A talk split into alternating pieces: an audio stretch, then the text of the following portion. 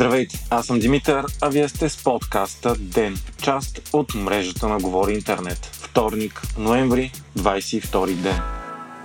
Пореден инцидент с полицаи и мигранти се случи днес. Полицейски бус бе ударен тази сутрин край София от микробус, превозващ нелегални мигранти. Следствие на това един полицай е в тежко състояние с опасно за живота в кома, като в болница са и шофьорът на буса, който е българин, както и четирима мигранти. Това е вторият подобен случай този месец, след като български полицай бе застрелян на оградата с Турция по време на изпълнение на служебните си задължения. Това лято починаха и двама други полицаи в Бургас преследвали автобус с нелегални мигранти. По-късно днес главният секретар на МВР Петър Тодоров и заместника му Станимир Станев подадоха оставка. Те заявиха, че ако не се промени законодателството, което сега насърчава трафика на мигранти, който бил бизнес за много пари, нищо не можело да се промени.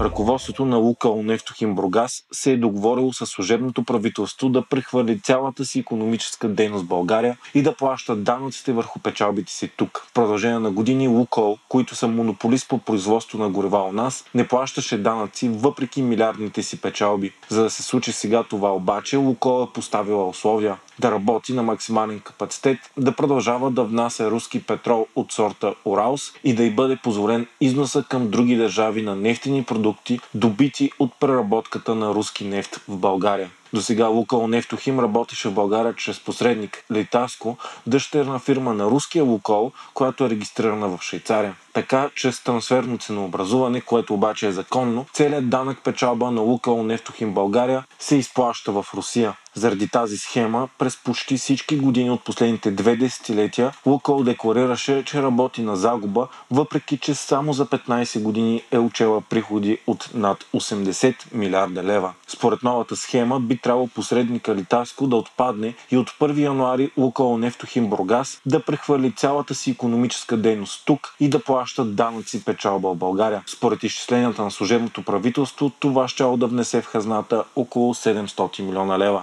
Сега обаче възниква сериозен проблем с едно от условията на Лукол това да се случи. Европейският съюз забрани вноса на петрол от Русия, правейки изключения за някои държави като България до 2024 година. На въпрос на Свободна Европа пък Европейската комисия отговаря категорично, че на България е позволено да внася руски петрол за собствените си нужди, но не може да продава руски петрол на трети страни, включително ако той е преработен.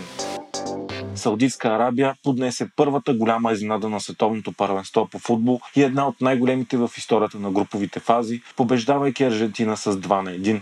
Аржентина на Лео Меси се смяташе за един от основните фаворити за спечелването на титлата. През първата част на матча Меси вкарал Дуспа още в седмата минута, но след това цели три гола на Аржентина бяха отменени заради засади. Във второто полувреме Саудитска Арабия направи впечатляващ обрат, вкарвайки два гола. Това прекъсна серията на Аржентина от 36 мача без загуба, а галчусите са и настоящ шампион на Южна Америка. Вчера в другите групи Англия порази Иран с 6 на 2, Нидерландия победи Сенегал с 2 на 0, а САЩ и Уелс завършиха наравно. Днес с най-голям интерес се чака и първия матч на настоящият световен шампион Франция, която излиза срещу Австралия капсулата Орион на НАСА, която бе изстреляна миналата седмица с ракетата SLS, премина на 130 км от лунната повърхност. Тестовият полет на капсулата, която е за превоз на астронавти, е подготовка за връщането на хора на Луната. Очаква се това да се случи в следващите няколко години, за първ път от края на програмата Apollo преди половин век.